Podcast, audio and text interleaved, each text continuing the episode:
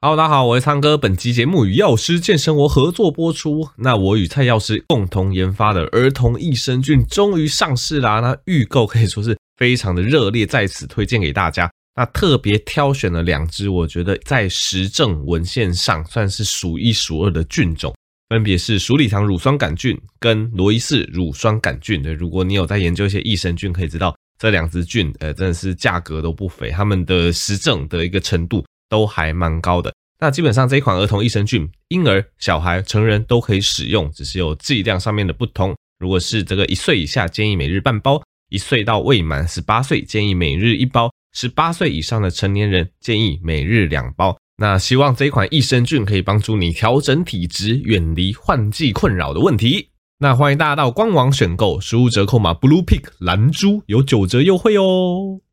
好的，欢迎回到苍狼哥的频道。那这款益生菌真的是感谢大家，它三月一出直接卖爆断货，对很多人吃了几天就觉得蛮有感的，所以赶快加购。然后其实也是准备的不太够了，老实说，所以直接断货一个月。那现在终于补货了，赶快通知大家，如果你真的对一些呃这个肠胃啊、调整体质啊有一些兴趣，其实你可以考虑这款益生菌。好的，那我们一开始还是来讲一下疫苗相关的议题啦。那上个礼拜三的时候，我发布一部影片哦，那部影片就是在讲说，其实你不要再听很多人说什么，你看中重症的人那么多，有打过疫苗的人也那么多，这打疫苗根本就没有防中重症的效果。那我礼拜三那部影片，老实说，它也不是一个非常精确的算法。对，我那部影片只是要提醒大家说，你在看任何统计数据的时候，你都必须思考母体的一个分布是怎么样。像我们台湾人母体的分布就是百分之八十几打过疫苗了。只有百分之十几没有打疫苗，所以这个母体有打过疫苗的人本来就相对的多。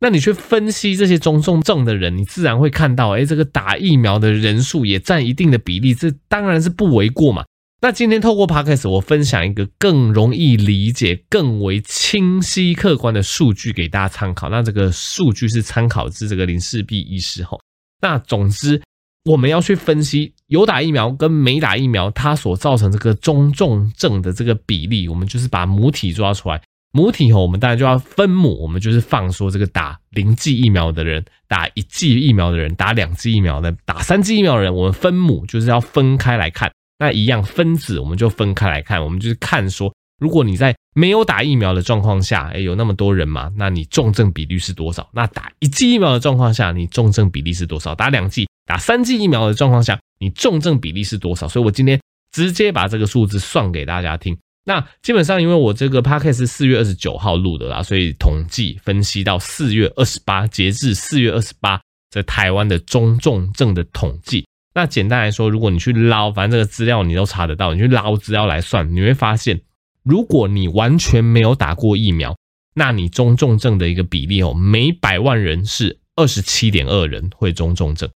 打过一剂疫苗，每百万人的话，会有十六点五人中重症。如果是打过两剂疫苗的人，那每百万人会有六点二人中重症，已经下降很多了。那打三剂呢？打三剂疫苗的人，每百万人会有四点九个中重症。所以你会发现这数据差异很大。从完全没有打过疫苗是每百万人会有二十七点二个人中重症哦。那打过三剂，每百万人是四点九个人中重症。所以这。哇，下降了大概六倍左右，所以没打过疫苗的这个中重症的一个风险哦，是打过三剂疫苗的这个六倍左右啊，所以这个是个非常显著的差异啊。反正就是要一直提醒大家，我们去看统计数据的时候，我们就是要必须思考母体是谁，你不要用背一些非常浅显的数字，什么你看我们那么多人中重症啊，有那么多人打过疫苗，根本就没有效，对，不要用这么粗浅被这个数据骗了，我们就是要把它的分母抓出来。所谓分母，我们就是要把打零剂、打一剂、打二剂、打三剂分开来看。那分子当然就是呃这些母体里面去得到中重症的那个人数，我们就可以去算出，哎，你打了几剂疫苗的这个状况下，那到底每百万人会有多少人中重症？我们就可以算出它的差别。那算起来，哎，其实真的是非常的可观。随着疫苗打一剂、打两剂、打三剂，你越完整接种的话，这个中重症的这个比例会越低。吼，所以这个数据就给大家参考。对，那啊、总之。我最近真的是发现啊，蛮多人他开始去反疫苗还是怎么样。其实我对于这个我都是抱持着就是开放的想法，你要反疫苗也好，不反疫苗也好，我的一个目的就是提出这些数据，我就是确保这些数据就是跟你说，打过三剂疫苗的这个中重症的风险就是比没有打过疫苗的人少了六倍。对，反过来讲，就是没有打过疫苗，它的中重症风险就是六倍左右，这其实是非常显著的差异哈。那我能做的就是提供这些数据给大家参考。那呃，如果你听完这个数据，那坚持不打疫苗，其实我觉得这个也是大家的选择，我也不会因为这样子我就去抨击说这样子想法就是不对还是怎么样。其实我真的觉得，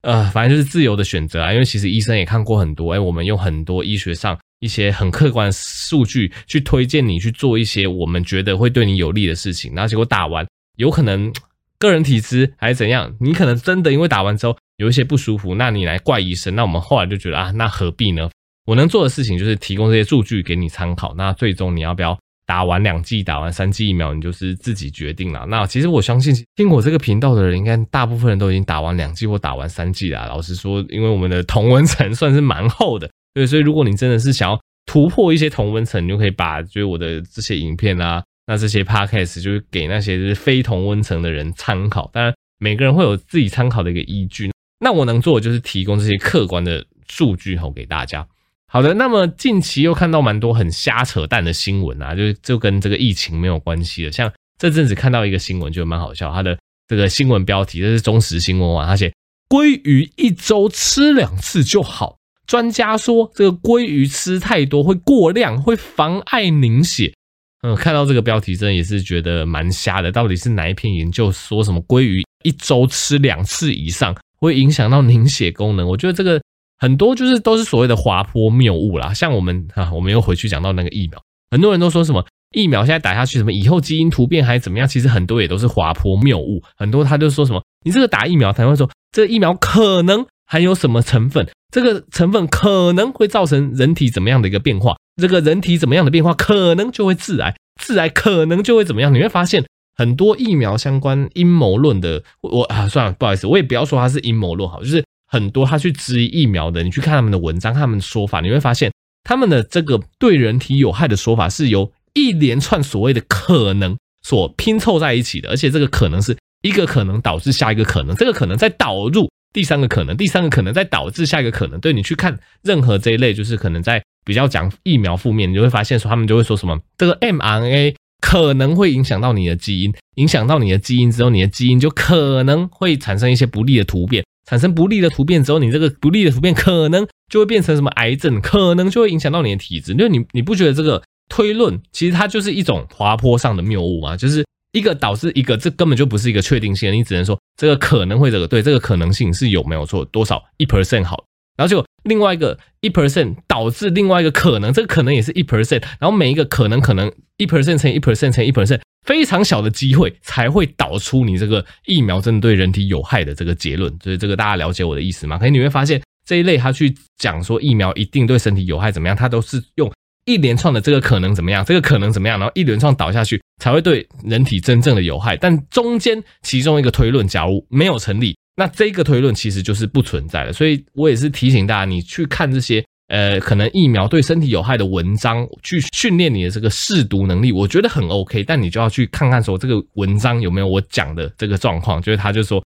一个事情导向另外一个可能性，然后这个可能性又导向另外一个可能性。我现在看起来，大部分的疫苗的负面消息文章都是用这样子所谓的滑坡式的推断，对，去做这个阐述。所以这个大家可以去辨别一下，训练大家的思考能力这样子。那我讲的这篇新闻也是，他就说鲑鱼一周吃两次就好。超过两次吼会影响凝血功能，这我当然也知道他怎么推论。他这个推论就是说，哎，我们现在不是都说什么鱼油可以促进血液循环嘛？对啊，鱼油促进血液循环这一个事情吼，有人就会把它解读成说，你吃太多鱼油，哎，可能会影响血液循环啊。有人就会把它推导说，哎，你保健食品吃鱼油可能会让你凝血功能哦可能会下降哦。然后我们又进一步推论说，啊，鱼油怎么来的？吃鲑鱼吃这类深海鱼的嘛。他又把它推论出，你去吃鲑鱼，你摄取这些鱼油，可能就会影响到你的凝血功能。这都是一步一步非常有错误的这个推论哈。那首先，我们先讲一下这个鱼油 EPA，就之前我也跟大家呃算是广告吧，广告做过这个蔡药师的鱼油 EPA，我说它这个就是总之循环畅快之类的。那其实鱼油哈，真正要吃到影响你的凝血功能，哇，那个量不得了诶。像我们现在日常生活补充鱼油，我们一天补充一颗。或一天补充两颗，这已经算是他建议剂量的一个极限了。这个状况下，它其实是不会影响到你的凝血功能。这个科学家都已经做过非常严谨的研究。你吃鱼油，吃这种高纯度的鱼油，要去影响到你的凝血功能，你可能一天真的要吃超过建议剂量的数倍。你可能一天要吃个什么五颗、十颗这种高纯度鱼油，我相信没有人会这样吃啊。鱼油其实蛮贵的，你知道吗？就是你真的要吃到五颗、十颗这么大量的，然后又吃了可能连续一周，你去抽血验你的凝血功能。它才可能真的会受到那么一点点影响。你单纯照这个保健食品的高纯度鱼油去吃，去吃建议剂量，它是不会影响到你的凝血功能的。更何况你今天不是吃鱼油，你是吃鲑鱼。你知道鲑鱼一只它的油量、它的 EPA 量要浓缩成一粒高纯度鱼油，你要吃多少的鲑鱼吗？绝对不是你一周轻轻松松吃个两次。你就可以吃非常非常大量的 EPA 去影响到你的凝血功能，所以其实这一种文章哈，我们一看就知道它也是一个错误的归因。它把这个我们吃非常非常大量的高纯度鱼油会影响到凝血功能，去把它推导到，哎，我们吃大量的鲑鱼就会影响到我们的凝血功能。所以这个就跟我刚刚讲的这个疫苗很多就是可能什么可能导导致什么什么可能导致什么。这个错误的归因一样，总之他们就用这种斜坡谬论的方式，就发了一个新闻，然后说鲑鱼一周吃两次以上可能会影响到凝血功能。总之这种东西就是看看就好。鲑鱼就算你每天吃啊，你放心，就算你每天吃一大块鲑鱼都不会影响到你的凝血功能啦。因为研究早就说，你这个 EPA 真的浓度要吃非常高，而且要吃非常大量，才有可能有那么一点点影响。总之这个新闻就顺便当成一种媒体试读的一个训练，给大家参考一下。好，那再来这一周也有人问我一个非常呃有趣的研究，这个就是研究，这个就不是新闻哦。研究我们终究要用比较这个呃严谨的一个方式去对待。这个研究蛮有趣的，因为很多人有重训嘛。这个研究发现说，每周重训超过一百三十分钟以上，死亡风险竟然会增加哦。很多人看到这个研究就怕，而且这个研究发表在一个蛮不错的期刊。对，大家看研究来源的时候，最好也看一下期刊来源，因为老实说，世界上期刊好的期刊有。啊，坏的也不能说坏的，就是那些分数比较低、那个可信程度比较低的一个拉里亚查的一些文章哦，其实也出现在很多期刊上面。这些期刊就是相对来讲比较不知名，那这些它的证据力就比较低。但是这一篇哈，他说每周重训超过一百三十分钟以上，死亡风险会增加的这一篇期刊，它发表于是这个英国这 British Journal of Sports Medicine。其实这个期刊相对来讲是蛮有公信力的，所以很多人看到这个啊，就问我说：“哎，唱歌真的？”重训超过一百三十分钟以上，死亡风险会增加吗？是不是我们就不要重训了呢？诶，那一样哈，我们看到一个断章取义的一个结论出来之后，我们最好还是去看一下它的原文。其实你去看一下它的原文，原文哈是支持重量训练的。你去看一下原文的一个标题，它反而是说肌力训练跟死亡风险的降低是有相关的。那主要是内文，它去进一步去研究说，诶，训练量，你一周的这个训练时间。跟死亡风险的一个降低，诶，其实并不是一个线性曲线，并不是说你运动肌力训练训练的越久，死亡率就会降低越多，并不是这样子。他会发现说，诶，你在运动一百三十分钟，就是每周一百三十分钟以内，你运动时间越长，诶，死亡率是可以越来越低。但是当你每周重训超过一百三十分钟以上，诶，这个死亡风险。反而它有一个转折点，它就越来越上升了。所以这第一点你要了解的，并不是重训对我们人体不好，而是一个所谓的过犹不及的概念。我们适当的重训，以这篇研究来讲，每周一百三十分钟以内，如果你一周重训一次，大概都抓三十分钟到六十分钟，我们抓你一次重训一小时好了。你一周重训两次，我相信这也是蛮符合一般人的一个运动习惯，甚至已经超过一般人运动习惯的一个方式了哈。你一周。运动两次，一次六十分钟，这样子一样是小于一百三十分钟，它对你身体来讲还是有益处的，会非常显著的降低你的死亡率。但还是有人很担心，他就跟我说：“哎，苍狼哥，可是我一周就是重训超过一百三十分钟啊，这样子死亡率真的就会增高了吗？”老实说，目前还没有办法非常确切的回答这个问题，因为其实这一篇研究的作者他的推论也是很保守，他观察到有这样子。每周重训超过一百三十分钟以上，死亡率会开始有一个转折点，会增加。但是呢，他觉得这个东西还是需要进一步的研究，因为他只是观察到这样子的现象而已。但是观察到这样子的现象，我是觉得大家不用太害怕。为什么？因为你可以去想象说，我们如果一周重训超过一百三十分钟以上，哎，大部分人可能都是一些职业的一些，比如说健力选手、健美选手，或是你是教练，或是你非常极致的追求自己的身材。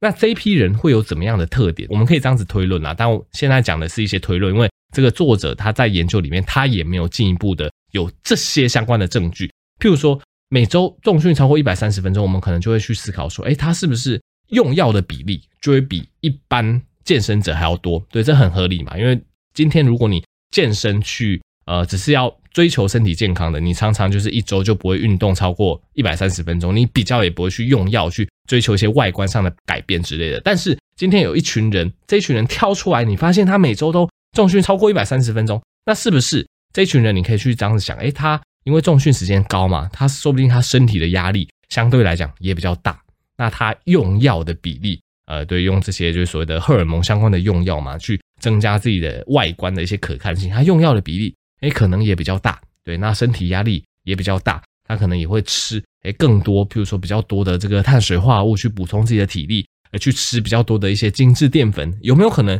有可能，所以我在这边只是想要讲说，诶，我们观察到这个。每周重训超过一百三十分钟，哎，好像有这个死亡率的一个反转。但是我们去思考说，哎呀，它背后不一定真的是重训这件事情所诱发的，它可能是一些连带的一些相关因子，譬如说我刚刚讲的用药，譬如说是我刚刚讲的它造成身体的压力等等，这部分我们不得而知。这个文章作者说还需要进一步的研究。但我想，其实呃，简单来讲，重训对你身体并不是不好。对，其实你一周运动。的重训一百三十分钟以内，看起来这个作者的结论做起来，诶，对于死亡率还是有明显的下降的。那只是凡事我们要记得过犹不及。今天当你每周要重训超过一百三十分钟，你可能就要去思考说，诶，这件事情对你身体压力是不是太大了？是不是因为这样子会造成你睡不好？会造成你饮食上面的一些坏习惯，会造成你甚至用药，对，甚至怎么样，压力太大之类的造成的改变，这个是我们必须要去考虑的哈。所以这是这篇研究的我的一个看法，给大家参考。